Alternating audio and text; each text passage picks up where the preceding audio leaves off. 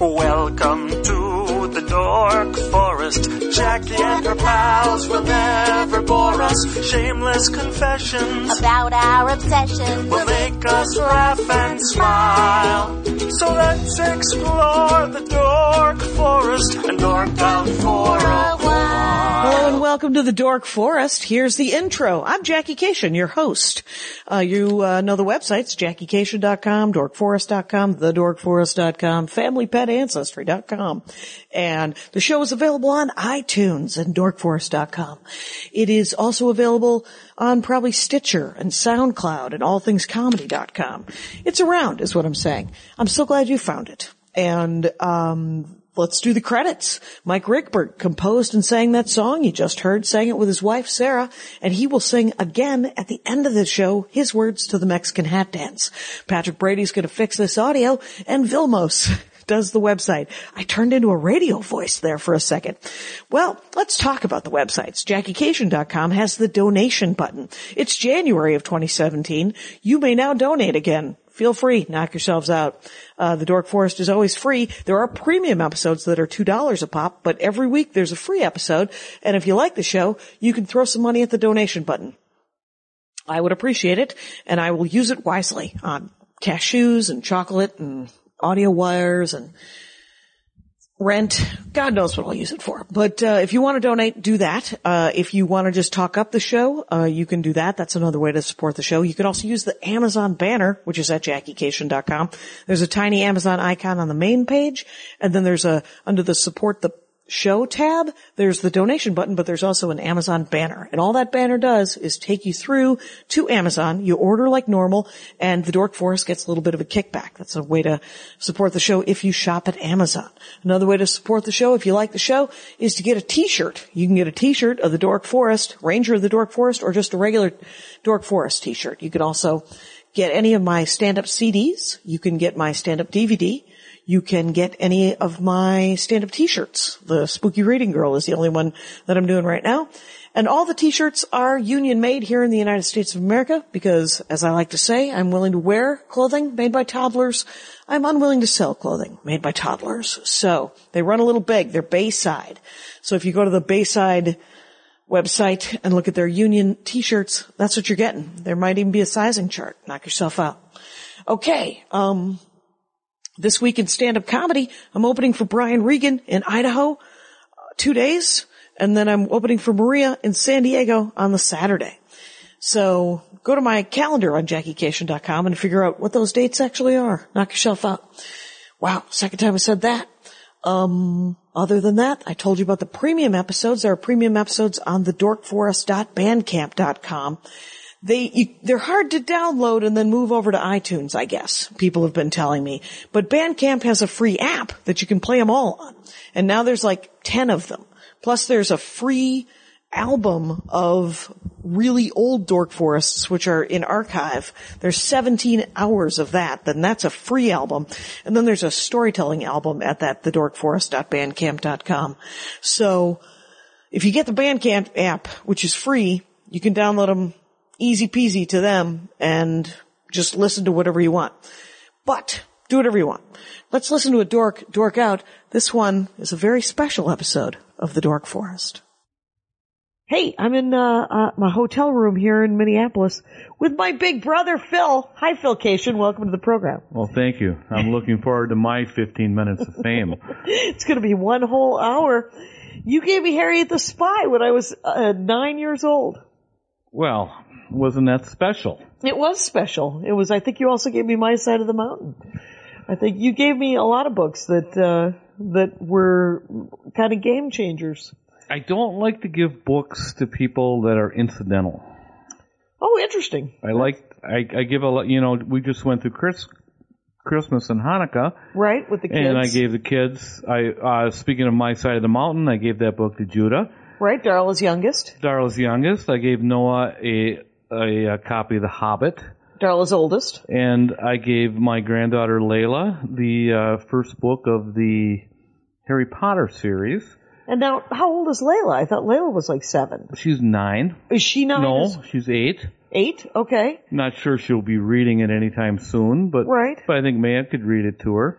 Sure. And uh, in fact, Layla was over yesterday, and I finally found somebody who will watch Once Upon a Time with me, Layla? an eight-year-old. I think, eh, I think, first of all, Layla will watch a test pattern if the colors change often enough, which is something you used to say about me. People scoff at me about Once Upon a Time. Once Upon a Time is a hit. I, they all want a happy ending.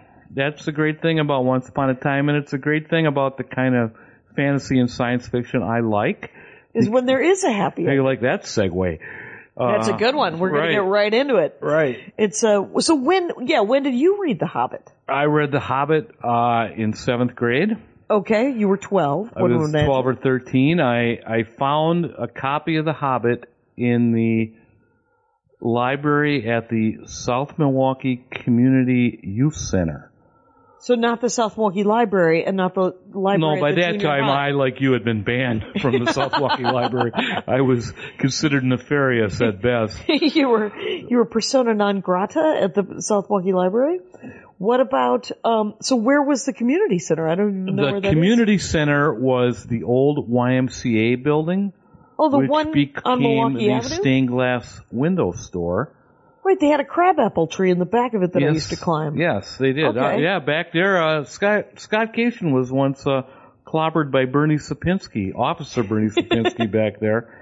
But the, at one time, there was a youth center there, Okay. which had a black light room For what?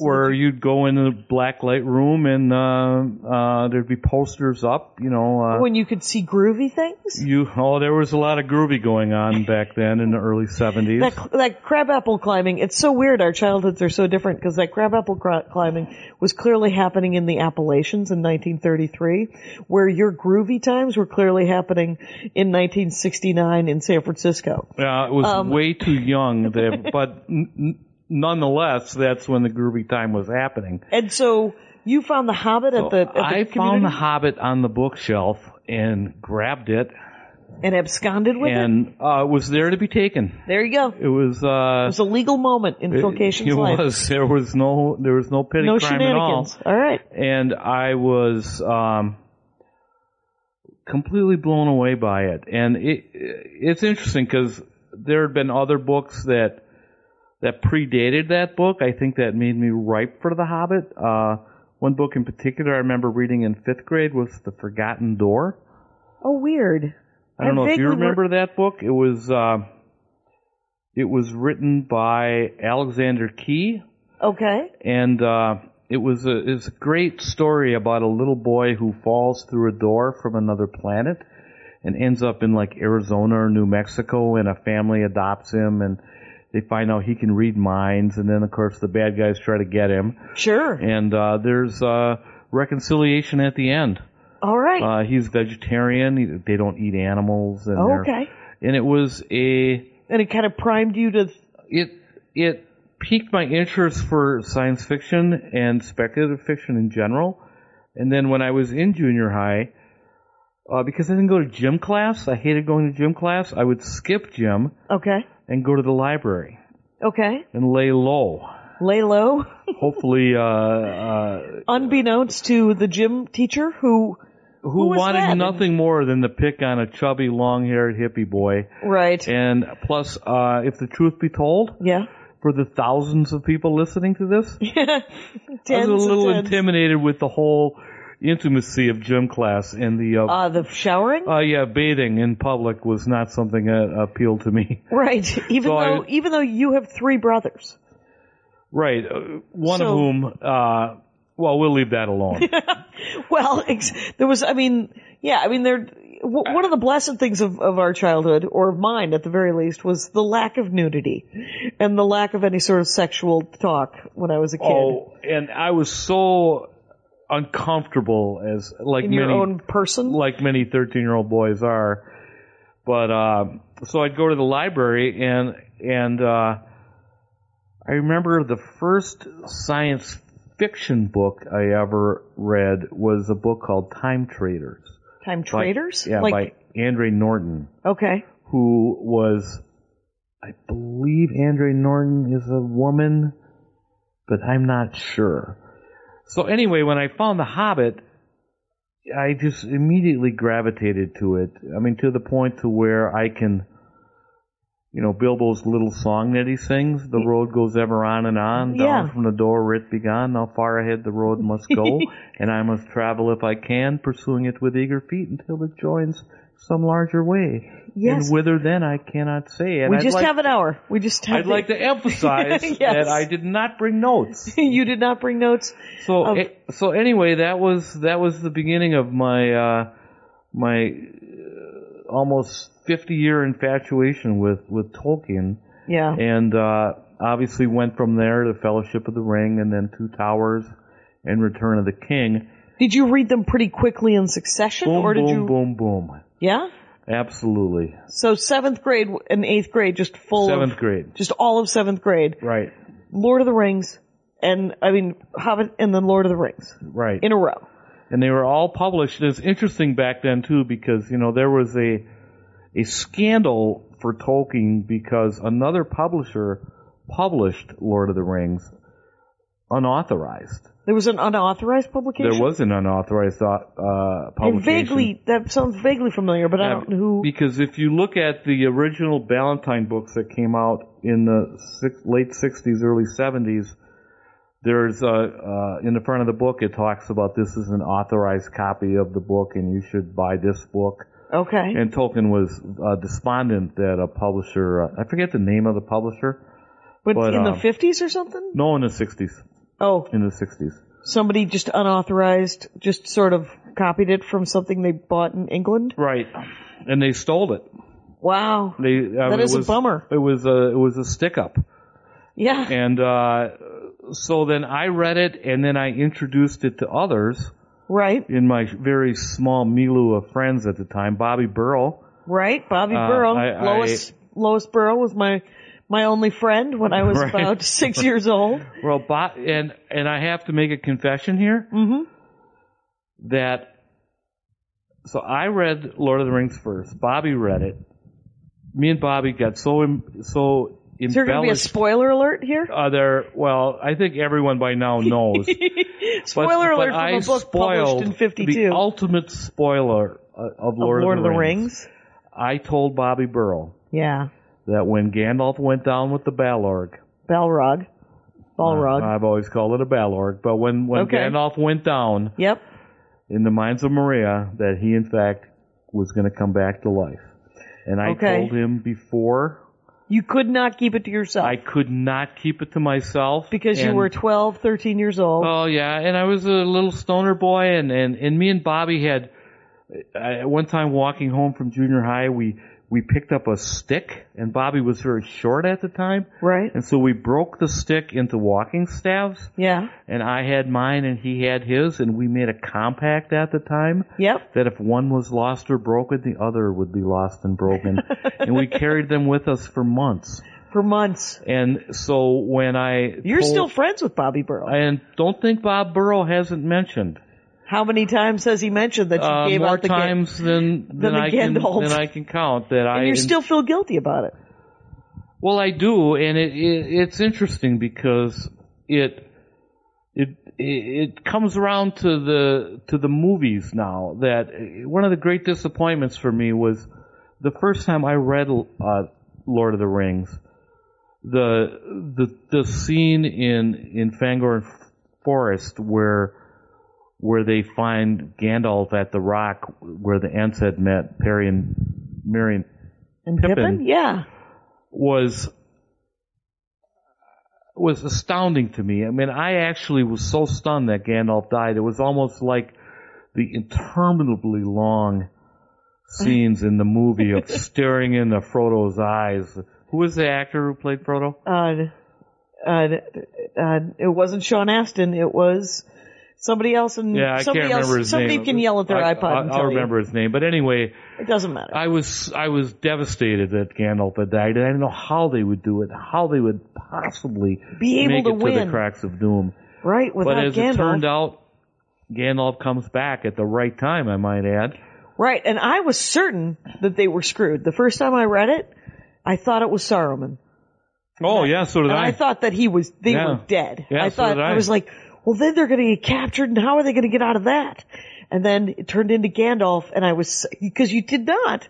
I will give you this, Philcation. You didn't ruin it for me because you gave me The Hobbit when I was 19. Right. And I could have, you know, I learned my lesson. I, You learned I, your lesson. I, and to this day, I, I don't, I don't spoil books to people. Right. Because even if, even if they were written, you know, if it's, doesn't matter what you're reading, you want to sh- ruin Shakespeare for somebody, don't do it. Well, and the other the other interesting thing about Tolkien in the in the late '60s, early '70s was the infatuation that the whole hippie culture gave. Oh, right. So They, Lord of they the Rings. embraced, Oh yeah, in fact, they loved uh, the hair, I think. and the pipeweed.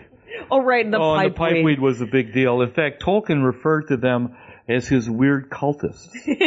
Uh, he was not wrong no, and he would get calls at his house in Oxford because he was From- in the book.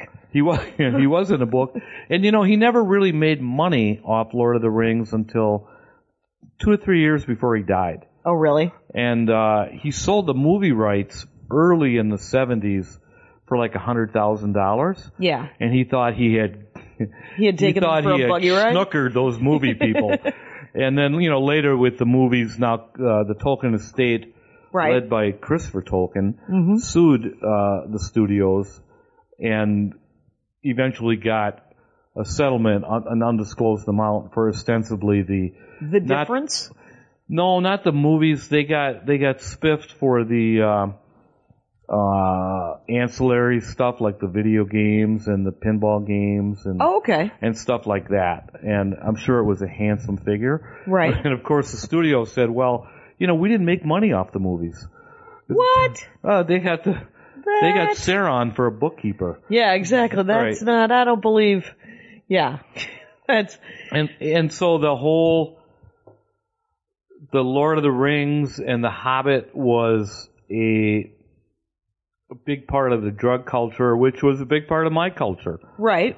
You know, dropping acid was something. Uh, I mean, we would we would drop LSD and go to Grant Park in South Milwaukee. And read And- aloud? Uh, no, we would uh, God.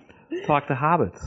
Oh, you talk to hobbits. Oh, I I'm once- sorry. Gandalf. uh, Sure. You know, uh, You'd play imagination is what you were Uh, it doing. was uh, the most vivid imagination I ever played. It was a it was a drug that I embraced with with a, uh, f- a fervor, right. and, You- um, with the trails still still trailing. and and so it's sort of and it was funny because I remember in junior high in English class, seventh or eighth grade, I uh, was I think the teacher asked us around the class what our favorite book was, and I said The Hobbit, and all these other kids started giggling, and the teacher was, you know, probably 26 or something, and knew of The Hobbit from college, and came up and talked to me afterwards. You know, she said, "Phil, that's that's an incredible book."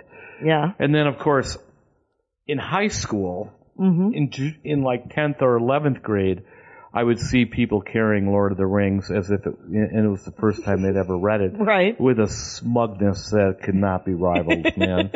Those little fuckers, you know. I saw them. Oh, have you read this? I go, yeah, yeah. When I was twelve, Right. And hundreds of times since. and and the stoner crowd that I hung out with then, we actually it was interesting. There was a division of of of, of affection between the Lord of the Rings and Dune. Oh, there, that's where the that's where the parting of the ways went. Uh, no, everyone who loved Lord of the Rings, everyone who loved Dune loved Lord of the Rings. I loved Dune. right. Uh, I loved. It was a much harder book to read than Lord of the Rings, and it was much more, I think, morally ambiguous. When was Dune written? Was Dune written in the sixties? in the sixties. Yeah, and 'cause- it's as we know, it's still being written now. It's Oh. a franchise that won't die. Oh my God!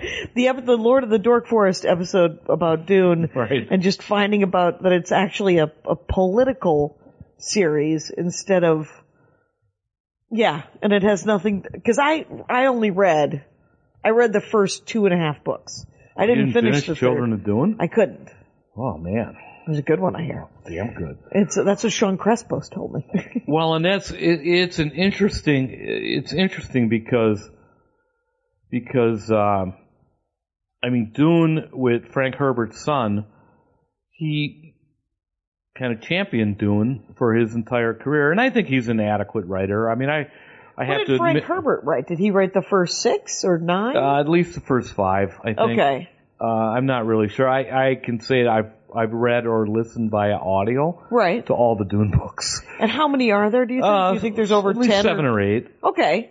And So it's there's no wheel closure. of time. There's closure at the end, Okay. as opposed to some of you know. Well, I'll go into that later. Right. But uh, there's closure. But then the, the- you know, in juxtaposition, you have Christopher Tolkien, who is Who creates nothing. No. Uh, but but but curates. is a chaperone of the of the work and and does it with such such care and dignity that he is he is a saint in my mind. I mean he I mean we wouldn't have the Silmarillion without Christopher Tolkien. His you know for those listeners out there, the Silmarillion is sort of the prehistory of the Lord of the Rings and it's a story told by the elves. It's from the elves' point of view, and it and it it, it starts with a creation myth right. because you know Tolkien was very religious, in fact Catholic, and uh, Catholic in the middle of Church of England country. right, and you know one of the one of his you know there was a a, a club at Oxford where the where the boys would meet because you know it was the boys. Right. And, there were uh, no girls allowed. It was he, and- it, it- it- Women Haters Club. He Him Man and Women uh, Haters. C.S. Lewis and others would meet. Charles and- uh, Williams and, the- right, I don't know who all the, all the other ones. well, that's were. because you gave me The Hobbit the summer I lived with you and Margaret here Right. in Minneapolis. I read The Hobbit and The Lord of the Rings that summer, and then I went back to college for my sophomore year. when you took a class. and I took a class that was right. on. It was we did not read The Hobbit.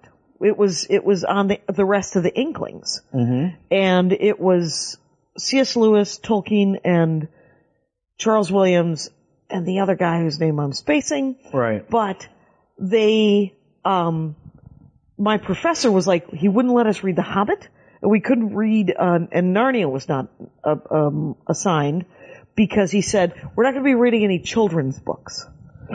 So we read The Lord of the Rings and The Silmarillion, but we did not read The Hobbit. And then we read Out of the Silent Planet, the Space Trilogy by C.S. Lewis. I read and then the first two of those.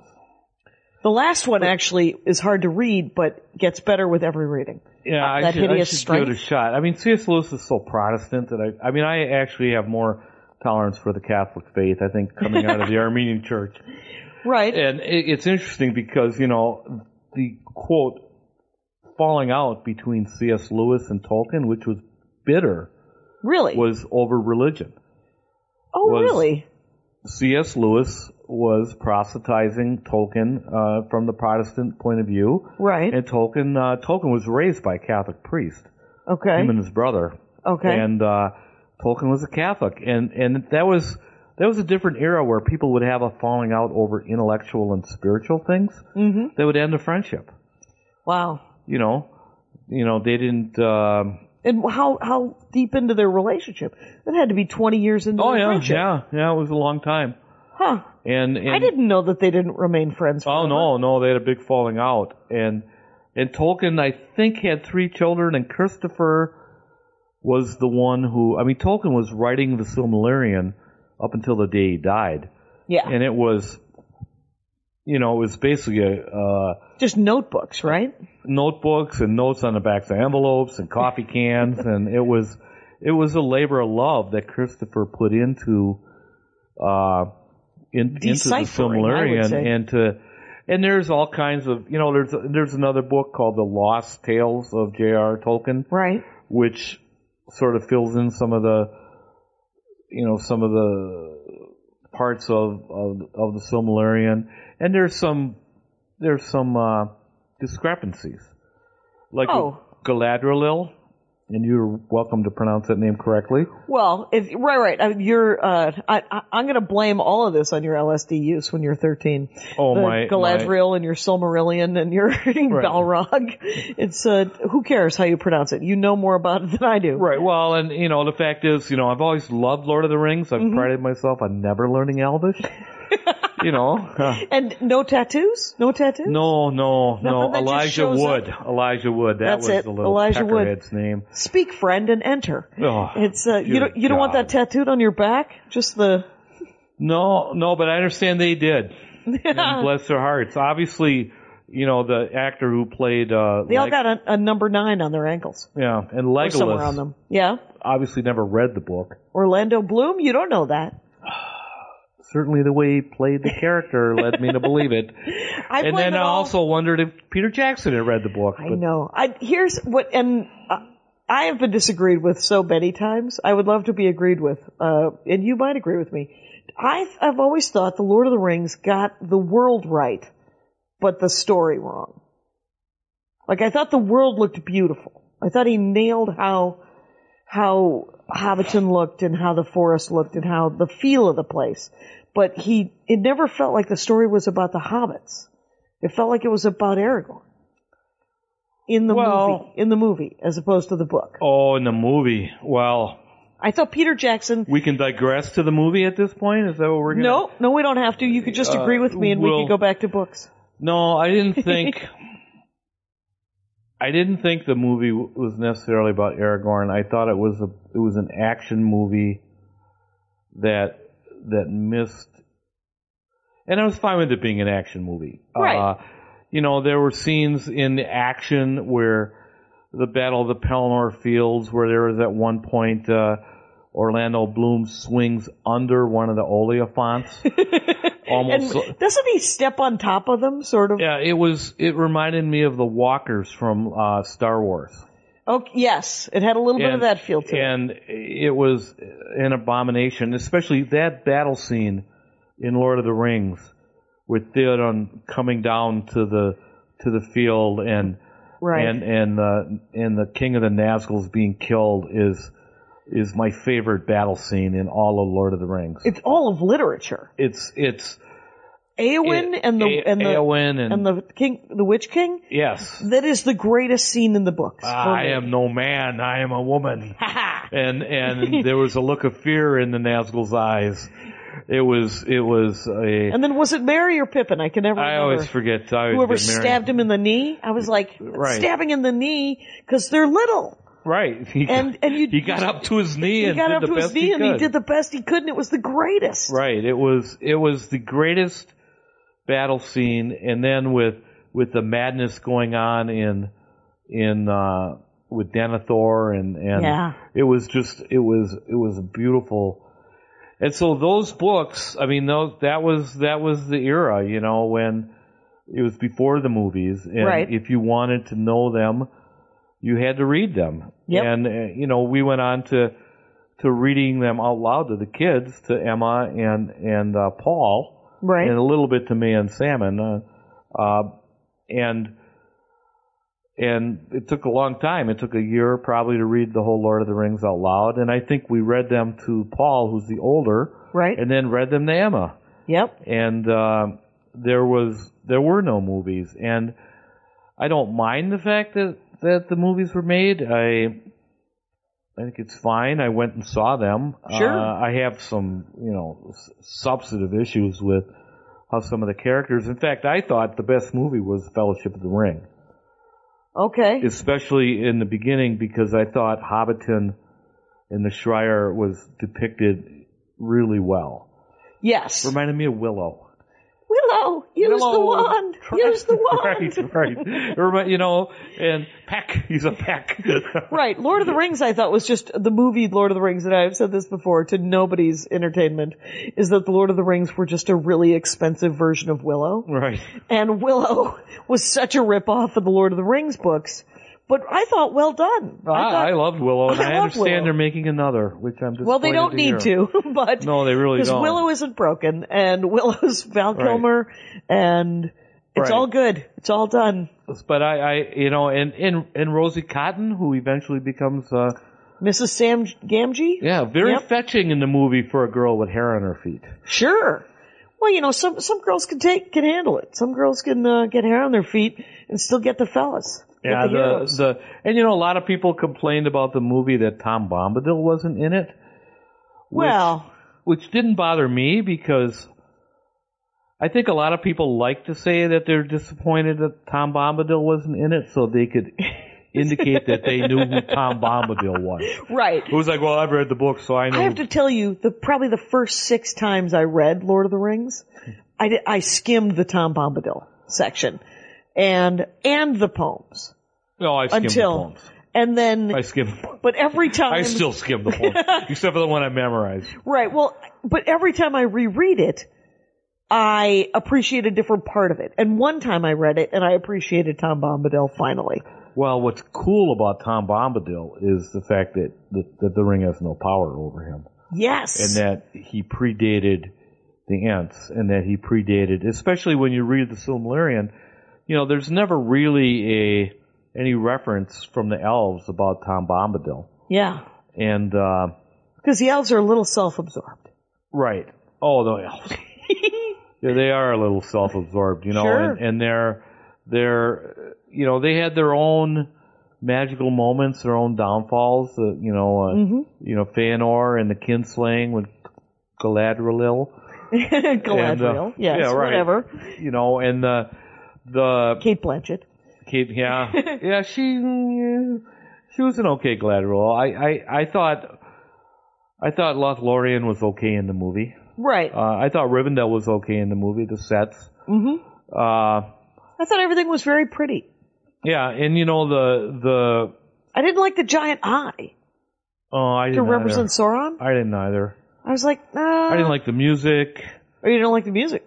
No, I didn't. little I didn't. overwhelming? I, didn't- I thought it was a little over. Here's the here's the the the thing that gets me back to Lord of the R- why I reread Lord of the Rings, why I reread the the uh, Silmarillion, even though the Silmarillion is such tragedy.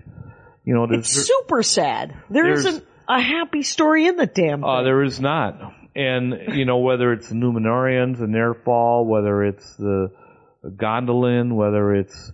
There's some, the Baron Arendelle. and Luthien Yeah, uh, love Baron story Luthien, are is, you killing me? is You're killing me. absolutely one of the sweetest love stories in fantasy, and it was it was uh, astounding. And that that what I like about Lord of the Rings and what I like about fantasy and science fiction in general, and especially science fiction written in the 60s and 50s is especially the 60s is that the you know, there's a clear delineation in Lord of the Rings between between good and evil.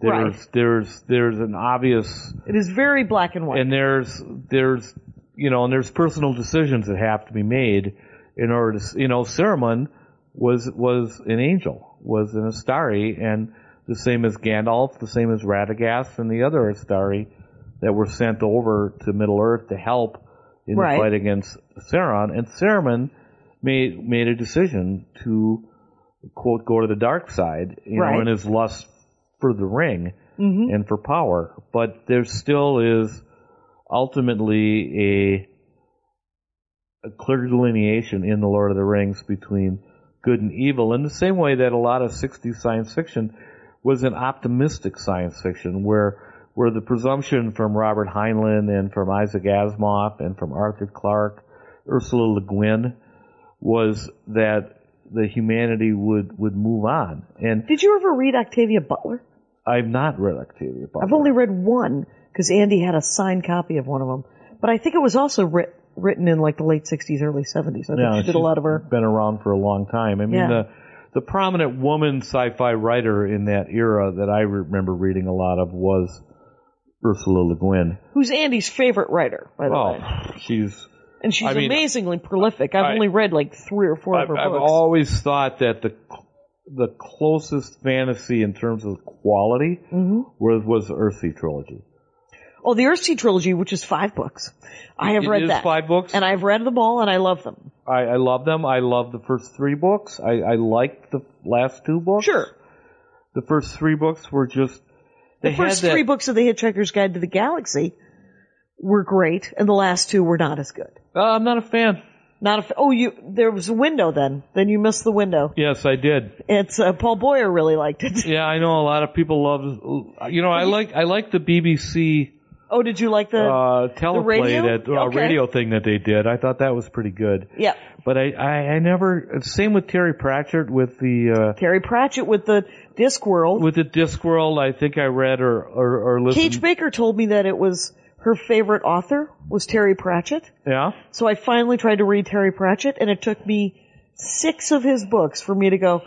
It's the okay. same story. No, no, but it's not. It's not the same story. It's the same world, and it, he loves a pun, and he loves a joke, like a very jokey joke. Right. Um, Oh, and he which, loves. which you hate a jokey. I joke. hate a jokey joke, but I because she liked it so much, and Cage Baker, who you also turned me on to, um, she's my favorite science fiction writer, and um, at that time, I don't know, still stacks up pretty high up there. But um, so I read six of them and started to finally get them, and I've currently read probably eleven. of the Discworld book. Yeah, of the Oh, is that Discworld right? books. Yeah, I like them now. I get what he's doing, and they are also very black and white. As um, no, no, what am I nuts? No, they're not black and white as far as good and evil go. But that's what you liked about Arthur Clarke and Heinlein and those guys, Right. If you look at the science, and you know another good example, if you look at the the difference, and it goes well into the sixth. You know, I think Gene Roddenberry's world of Star Trek Yeah, was an optimist. You have the Prime Directive. You Yes. have, I mean, other than the fact that Kirk was, you know, you know, sleeping around. tomcatting around the universe. Yes. You know, I mean, at least Picard would do it occasionally, but he would, you know, he would think about it beforehand. right? Like he would have to Picard. be convinced. He was Hell, more of a shy virgin. I'd of a sleep guy. with Picard. Well, sure. to this day, right. But uh, uh, I mean, then I look at the new Star Trek franchise that's come out, and they're they're action movies, yeah, they're action movies. and they're they're they're not Star Trek movies. they're adequate. They're They're, fine Star action. Wars movies. Yeah, And they're they're not Star even Wars as good movies. as the original. or the Probably a last button on two. this thing I can push. Oh, cough. like a, oh, a cough button. Yeah. All right, you've got some radio chops. All Uh, yeah, right. I've been on uh, talk radio, and You uh, know, you listen to a lot of co- talk radio as well. Uh, not right now. I'm Oh, my kind God. of down on it. Ever since November, whatever. I I've been on a talk radio hiatus. Good, good. If you want to stay sane, I can't listen to those smug SOBs revel in it. so it's fine. But- so, You know, so what did you turn to? Like, because you, I mean, the thing is, is we share an Audible account, and when I say we, I s- you have an Audible account, and I leech off of it whenever I want need books on tape.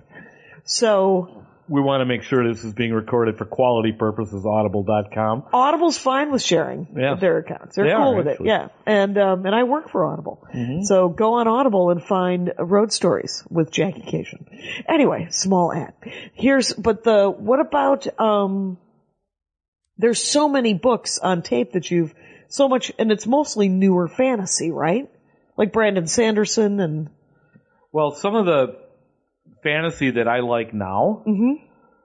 For instance, the fantasy book I could not finish. okay. What's the one HBO did? Game of Thrones. Oh, Martin. The thing about Game of Thrones, Yeah. I mean the the TV series is is I mean the production values are unbelievable. Right. I- It's nice to see that they you know HBO will spend money on on whatever. Uh, Right. There's no good guys. I don't see any good guys in Game of Thrones. There's no, there are no good guys. In Right, it's- they're I tried to all- read it. I tried to listen to it when you had it on Audible, and I tried to watch the TV show. And all like 180 pages. I read the book the second time. I made it to 180 pages of the first book, and I could tell that everybody that I liked was going to be dead. It's House of Cards of fantasy. They're all evil, and they're- Right. yeah, and, yeah, and any of the good ones. I mean, like the family in the beginning. You know, they were the good guys, but they're all dead. I mean, the the woman who lassoes the dragons, very fetching, but she's not. but you know, I mean, she's still you know she's still got issues. But Right. The, the the fantasy writers that that I like now are uh, Robin Hobb. H O B B. Yeah, she's uh she's got a whole series on Fitz. Fitz, Fitz, Fitz. How do you Fitz, spell Fitz? F I T Z? Okay. And uh, her world, and her, and you know, and that's why you know if if you talk to fan, and I'm going to digress here, but if you talk to fantasy writers now, one of the things they they credit Tolkien with is world building.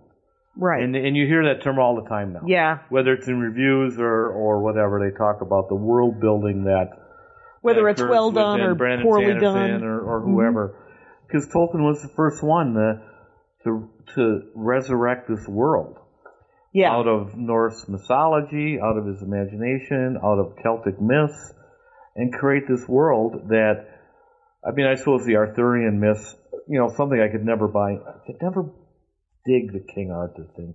Miss of Avalon, yeah. that book, I just never dug it. But, uh, but the world building that, that, you know, some of the modern day writers that I like, Brandon Sanderson's, That Elantris book as a one-off, is haunts me. incredible. It, ha- it genuinely, I've never read anything else by him. and his other the the Oh, the Mistborn series. the Mistborn series is I did is read that. solid. His his comic book series is really good. He's got a graphic novel series? No, I'm a snob about graphic novels, you know. Uh, probably lost a lot of your listeners. No, no, just the ones who like graphic novels. oh, you can edit that out. It's uh, I'm going to storm out myself. but- what? What? Uh, he wrote a, co- a s- book called about? Steelheart. I call them the comic book series Yeah, what is because that? they remind they remind me of Marvel comic book heroes, and they have there's like a uh, a planet come uh, some sort of power comes to the planet Earth that gives power to power and madness to uh, characters, and they have they have power over elemental powers like fire and steel and so they have water. superpowers, right. They have superpowers. They're superheroes. right? Many of them are bad guys. In fact, they're all bad guys. Supervillains. They're all supervillains. Right, and uh, except for a couple who are struggling against it, Okay. and uh, so I like them because there is a juxtaposition once again between. I mean, it's not like I'm Pollyanna to the point where I want, I want you know everything to be groovy and everything, but I want. When I read a a book, it is I to want- some extent. Yeah, so you know that's why the whole, you know, uh, Blade Runner and and you know George Orwell's Brave, you know, and Aldous Huxley's Brave New World. I mean, those The books, ambiguity of I mean, there's just like Blade Runner. I mean, I read it with a group of of youngsters I know in a in a book club. The only book we read, and then we disbanded it. well, we read that in Beowulf. But um, wait. So you so you tried to read Philip K. Dick when Electric Sheep or whatever the hell it's called. yeah, I don't I don't care for I don't care for and and I know that people love Philip K. Dick, the TV show that's on now. The Man in the High Castle on yeah, Amazon. the Nazis and the and the Japanese and the. And I, I appreciate it intellectually. I Right. just would never ever watch that show. on purpose. I, would, can't do it. I would never do it. This is and- quite a Cation family moment we're having here Yeah. because I, I just, I don't, there's, the thing about Philip K. Dick is I think that he writes an incredible story. Like, talk, talk about world building and coming up with, with possible scenarios. The guy has great fiction chops, right? right. Even Paycheck, which actually might be my favorite Philip K. Dick movie. Um, it's the one with uh, uh, Goodwill Hunting, not Matt Damon, Ben Affleck. Ben Affleck, during his worst five years of acting, Paycheck is the movie I've never seen it. and it is awful yet awesome. If you get it, if it's on Netflix, it's essentially he just he takes these this this paycheck to do something that he knows is evil, but they wipe his memory of it. So he just does it for the money, and then they wipe his memory, and it doesn't matter. And then, oops, there's some sort of trouble, and he remembers. And so it's like because Philip K. Dick also wrote T- Total Recall, Right. and Minority Report and Blade Runner and um, like, He's done well. well, his his supposedly on his deathbed, Philip K. Dick said to his wife, "Make sure to keep up on the, ma- make sure that you keep renewing the the, the copyright Right. because one day they're going to make movies out of all of this." Right. And he was correct. And he Now was. that might be apocryphal, but uh, if he Well, didn't say it, she did keep it did up. you ever read Canticle for Leibowitz? I did in high, in college. It blew my mind. That's a great book. It's a great book, and that's a dystopic book without much hope at the end. right? And so I'm not completely, you know, unwilling to to dig that sort of stuff. And and I, I kind of went through the cyberpunk Yep. uh, Oh. stretch with William Gibson's uh, Yes. Necromancer or Necromancer, neuromancer? which or- is not brilliant. necromancer, neuromancer? Neuromancer. That's it. It's a brilliant book, and and Neil Stevenson's uh, Snow Crash. Snow Crash. I Diamond like Age. I like Zodiac better. Yeah. Remember Zodiac with No, I the, didn't with, read that with one. the it's the one about the, the pile of garbage in the Boston Harbor. Anyway, His last book. Did you read Seven Eves? no, you said it was great. Oh, it's outstanding. Okay. Uh, and then uh, So yeah, there's dystop- dystopian stuff. Canticle for Leibowitz, the whole purpose of that book, it had a real, I don't mind if it's a sad book, if the story is something I'm supposed to learn from. And a Canticle for Leibowitz Right. was about how you have to learn from history or it will repeat itself. That's the whole purpose of a Canticle for Leibowitz. it my reminded me opinion. of the. There's a non-science fiction book called Our Man from Havana Yeah. by uh, Oh, what's his name? I read, I don't, I don't remember. I don't remember. Todd I- Mason knows. He's, he's out there listening. Well, it's it's um it's a book where where Eat your somebody- Hmm? mic again. Y- Use your mic a little bit better. Okay, it's a book about uh, where there's a spy in Havana who sends in secret plans that are actually the diagrams of a vacuum cleaner, Right. and uh, Right. and um Done?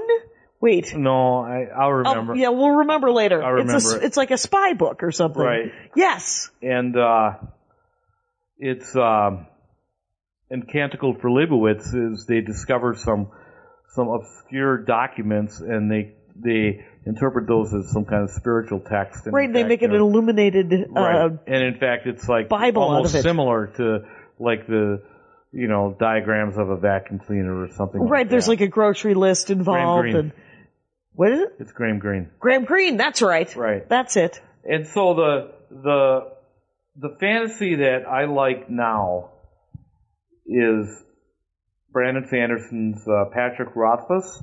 Patrick Rothfuss. He's Why- going to be on the cruise that I'm going on, the nerd cruise. Well, why I'm don't gonna you get tell to meet him, him? instead of doing a nerd? I mean, you know what? this will alienate many of Patrick Roth. I It'll wish- only alienate Patrick Rothfuss and his wife. yeah. You know probably. what? Tell him to finish his books. you know, I think If I he's run got- into him in Madison, The guy's got, t- yeah, he lives, in- he's from Stevens Point. right? Yeah, he's got writer's block, serious writer's block, and so he answers it by doing He did a novella. a, like a, like a prequel, which I despise the prequel. Well, especially before the the trilogy Finish is the done. book first and then. Name of do- the Wind, right. and then Wiseman's Fear, I think. Wiseman's Fear is They're very day good. two. I love, I, I like them a great deal. Name of the Wind blew me away. I love Name of the Wind a lot. Wiseman's Fear I didn't finish, sadly, because it felt like Name of the Wind. right. and, uh, other people said that. The other guy that's really good is Yep. a guy named Anthony Ryan. R Y N. Yes. Okay. And I don't remember the name of the series, but it's really, really good. I mentioned Robin Hobb. Yep. Um, the Fit is the Fitz thing a series? yes. Oh, it's a series that won't end. Oh, it's great. It's a world that won't end. It's a great and fascinating world, and she's brilliant. It's and it's very a emotional. fantastic world. There's some love stories. There's some. There are, Action. phew, there's plenty of action. And Because I there's like characters that are Bujold. very. Did you read that sharing knife thing by Lois? Yes, I like Goodmaster? those. I Bujold? like their fantasy. I like. She had new. She has new fantasy out this year. I, I heard. Yeah, I didn't read it. uh, I didn't think I. Well, I looked at it. Uh, oh, I looked at her last Miles book. That was the last book I read, which was Captain Verkosigan, right? Wasn't it with the? Oh, it was the- about the cousin. Miles's dad and mom, and it's a prequel basically about their love affair. no. Yes, I'm afraid so. Wait a minute. But that that was Shards of Honor. That was the first one she wrote. No, there's a new one. Oh, weird. You know, I blame that on the publishers. Well, and you know, the other thing is, you know, it's funny.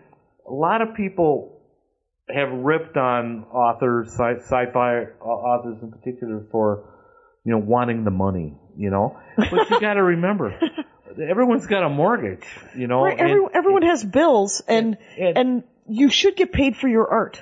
And in the old days, you know, those sci-fi writers, Heinlein, Asimov, Yeah. uh, uh, Robert Silverberg, Frederick Poole, uh, Ursula Le Guin, they all wrote tons of short stories because in a similar way with non, non-sci-fi or fantasy, there were magazines Right. that would publish them and they would make money Right. because that was steady dough. It was no different than F. Scott Fitzgerald and Hemingway and those people writing short stories. Right. They they wrote them by the word, and they and they made a living off Right, of they it. had to make a living, and so I, e- even like Ursula Le Guin's last two uh, books, the Ursi books, I kind of felt like she mailed it in a bit and and wanted to add to the story because you know maybe she needed the dough.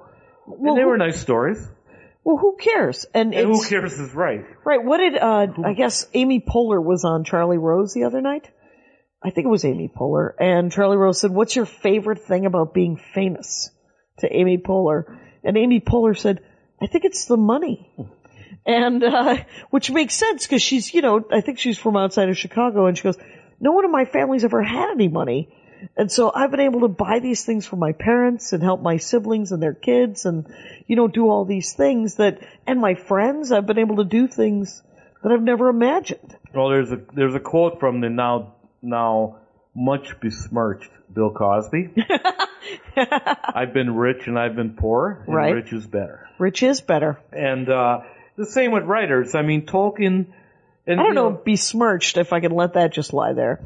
Uh, he has not been besmirched. He's been revealed as a bit of a monster. Right. There you go. I'm not. I'm in no. I'm And- in no. Uh, right, right. No, no, I you know. know, Mr. Huxtable is not someone I'm going to defend.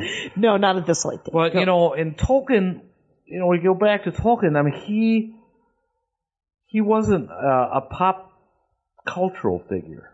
No. He didn't. He was bemused by his strange cultists, and his his family is aghast. Or his son Christopher hates the movies. How old is Christopher now? Oh, he's in got to be in his 2016. seventies, He's old, right? well into his seventies, I would think. And so they've got. Isn't Michael the next generation of curators? One, I think one of Tolkien's grandkids yeah. actually has has attempted fantasy. Okay. I don't know to what Right. and level of. success. Right. But you know, you haven't read any Joe Hill, have you? Who's No. Stephen Stephen King's, King's son? son? Yeah. Supposed to be great. Joe Hill is great. Yeah. Joe. If if I could get you to read a graphic novel, it would be Lock and Key. No, I've heard that he's he's really good. He's wonderful, And he- it's he's- smart and funny. And Well, and Jacob Dylan is a great singer. Bob Dylan's son? and what's funny is I've never been able to finish a Stephen King book. Oh, but you must listen to this.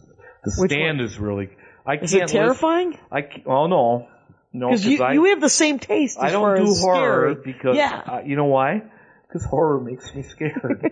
which uh, guess what? Rangers of the Dark Forest. Yeah. will now know that I stole that line from you. oh, There's any number of lines I've stolen from Philcation, ladies and gentlemen. I, I, the only horror movie I've ever seen was Rosemary's Baby yeah, at the Garden Theater in South Milwaukee, Wisconsin. yeah, And I went home and crawled under my covers and wept I- because for you know why? humanity. the baby was was the devil's baby. I saw The Omen, and it was supposed to be a trade. I would watch The Omen if they would watch uh, Pillow Talk, and this was at Zobalis during college in Madison, Wisconsin. And guess who reneged on Pillow Talk? And I said because I insisted we watch The Omen first, Right. So that I could have a palate cleanser of frickin' Pillow Talk before Right. bed, and then nobody would watch Pillow Talk with me, Oh. and I had to watch it myself, which was fine because I still I wasn't going to bed Right. after watching The Omen. Anyway, but Well, it- so the it- stand is not terrifying. Stan, Stan, I think there was one that I read, that, but the one fantasy series, of Stephen King's. yeah, the Gunslinger series, yeah. is outstanding. Stephen King did a fantasy series called, called The The Gunslinger. Gunslinger. Okay. And it's just great. And there's a spoiler in this book that I would never even consider. So don't tell it. To Oh God, it's just the greatest ending of the series. And it's it's a little it's very dark. It's Stephen King. It's very dark, but Right. it's, it's a very very good. okay. It's a very good fantasy series. Uh, another really dark fantasy writer that a lot of people like is named Joel Abercrombie yeah. uh, the Law series, and I frankly won't listen to any more of his. I mean, there there's a lot of really gratuitous violence in it, Right. and uh, man, they got To no end. they got skulls stacked up from here to China, man. They just- For no- they're lop- oh no, they're bad guys, but then are they? Well, I read two Jack Reacher novels because my mother-in-law gave them to me, mm-hmm. and I know Jack Reacher's on the side of right, but he's—it's the same reason I don't read The Punisher, is vigilanteism. I'm more of a rule of law kind of person. And so whenever the, I mean, Jack Reacher comes into town and there's bad guys. Bad guys are, they're exploiting children or they're, they're raping people. And Jack Reacher, he won't stand for it. I don't know if you know this about him, but he will not stand for it. Gotta draw a line in the sand. He does, and he draws it uh, by punching people to death and and murdering them, and then they're gone. And there's part of you that's like, yeah, yeah, please get rid of those bad guys. Those are the worst guys in the world. And then there's another part of you that's like, well, that's frickin' anarchy, and I can't possibly read 19 books of this. Well, it's similar, you know, like House of Cards. People ask me if I watch it. I'm like, no, I can just listen to NPR. Right. I prefer to rewatch over and over again The West Wing. Are you what? That's uh, you know uh, Andrew Solomon used to do a very funny joke about The West Wing. He said The West Wing is like porn for people who listen to NPR. That's a funny joke, right? Yeah, it is funny. He because said, it's true. Right. He said, but you know what? You get the government and the girlfriend you deserve. I can't. That was e- his tagline, which is a Right. great line. I, I I can't even watch The West Wing now because it just reminds me of what we have. uh, right. Well, you know, in 2000, I watched The American President, which is also, One of the greatest speeches at the end. yep. Everyone should be a card-carrying member. Member of the Why aren't ACLU. you a card-carrying member? Right. And it's, but it's essentially the West Wing in an hour and a half Right. movie version. Have you ever been to Camp David? that's, a great, Yeah, that's but- a great line. It's a great uh, Annette pickup line. Benning. I wanted to grow up and be Annette Benning, and Michael Douglas is. I think Michael Douglas is an empty vessel that you could just pour a script into, and the person comes out of it. Because if you think of him in Wall Street, and you think of him in An American President, and then you think about him in Romancing the Stone, Yeah. those are very different characters. I mean, every and then he played Henry Pym on in Ant Man. No, I didn't see Hank that. Pym. You didn't see Ant Man. No, I no. no that Ant Man was dorky. great. Ant Man was great. That was dorky. So, what are you reading right now? Do you want to, you're Right you now, rereading anything? I am listening to the sixth book of the Expanse series. Oh, that TV show Which that is Robert very Hurt good. turned me on to Well, James S. Corey is the author. is the author, who's actually two authors. Uh, What? Two, two guys. Yeah, uh, Abraham, William Abraham.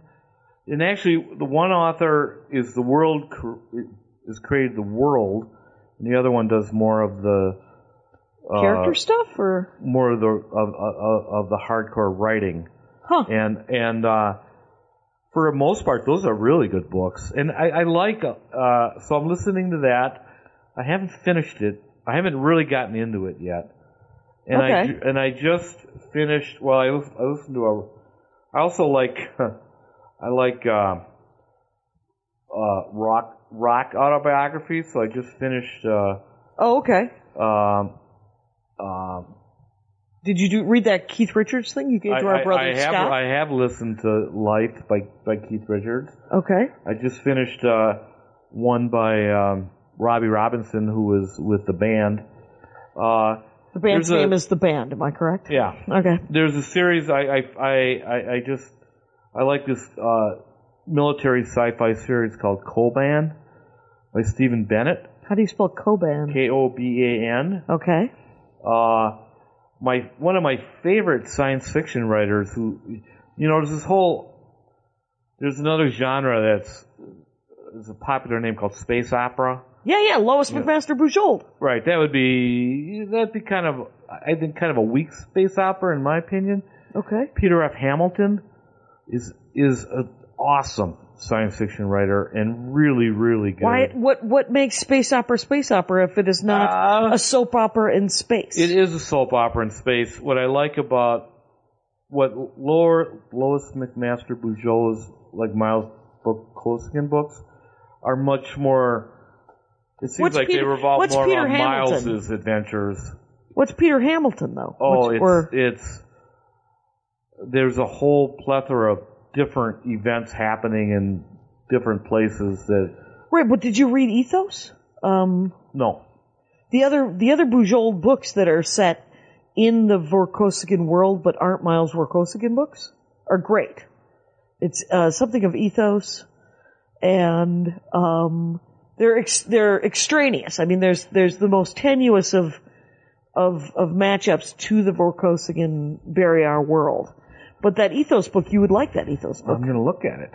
The other one I like is uh, Kevin J. Anderson. Okay. It's interesting. He is the sci-fi writer that co-writes with Frank Herbert's son. The Dune guy? Yeah, the Doom guy. But he Okay. also um, has his own space opera books, the S- Saga of the Seven Sons. It's really, really good. I like those a lot. And then, uh, you know, I'll, I'll delve into some military sci-fi. I- uh, Jack Campbell, the Lost Fleet series. Uh, Andy just read the Forever War. those are great. Yeah, he um, had never read it's Hadelman. Hadel- what's it? Yeah, no, those are really, really good. He had only, he had never read it before. And Those are really good. And then, you know, when I first started listening to audiobooks, the first fantasy series I listened to yeah, was The Wheel Weaves is the Wheel.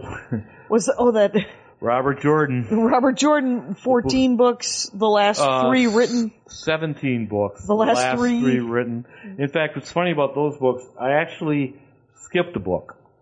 Right I skipped book 10 of seventeen. Right, and Robert Jordan was, and may he rest in peace. The guy could not put it down, and he he was so descriptive of like the women's clothing and blah blah blah blah blah, and it would go on and on, page after page after page. Mm-hmm. So I skipped book ten, and in real world time between book nine and book eleven, Yeah. uh, three weeks, and the book's probably you know so he was essentially just recording a real existence Right. of another right. planet. And Brandon Sanderson finished them with a plume. oh, he did Whoa. nice. Stuck the landing, did he? Oh man, they they had the Tarmangaden, the battle to end all battles at the end against the Dark One. Yeah.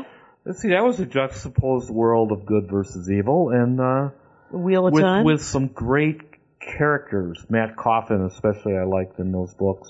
okay. Uh, I'm loath now to start a fantasy series with 17 books. Right. I'm exactly. That's why I haven't because you've always liked them.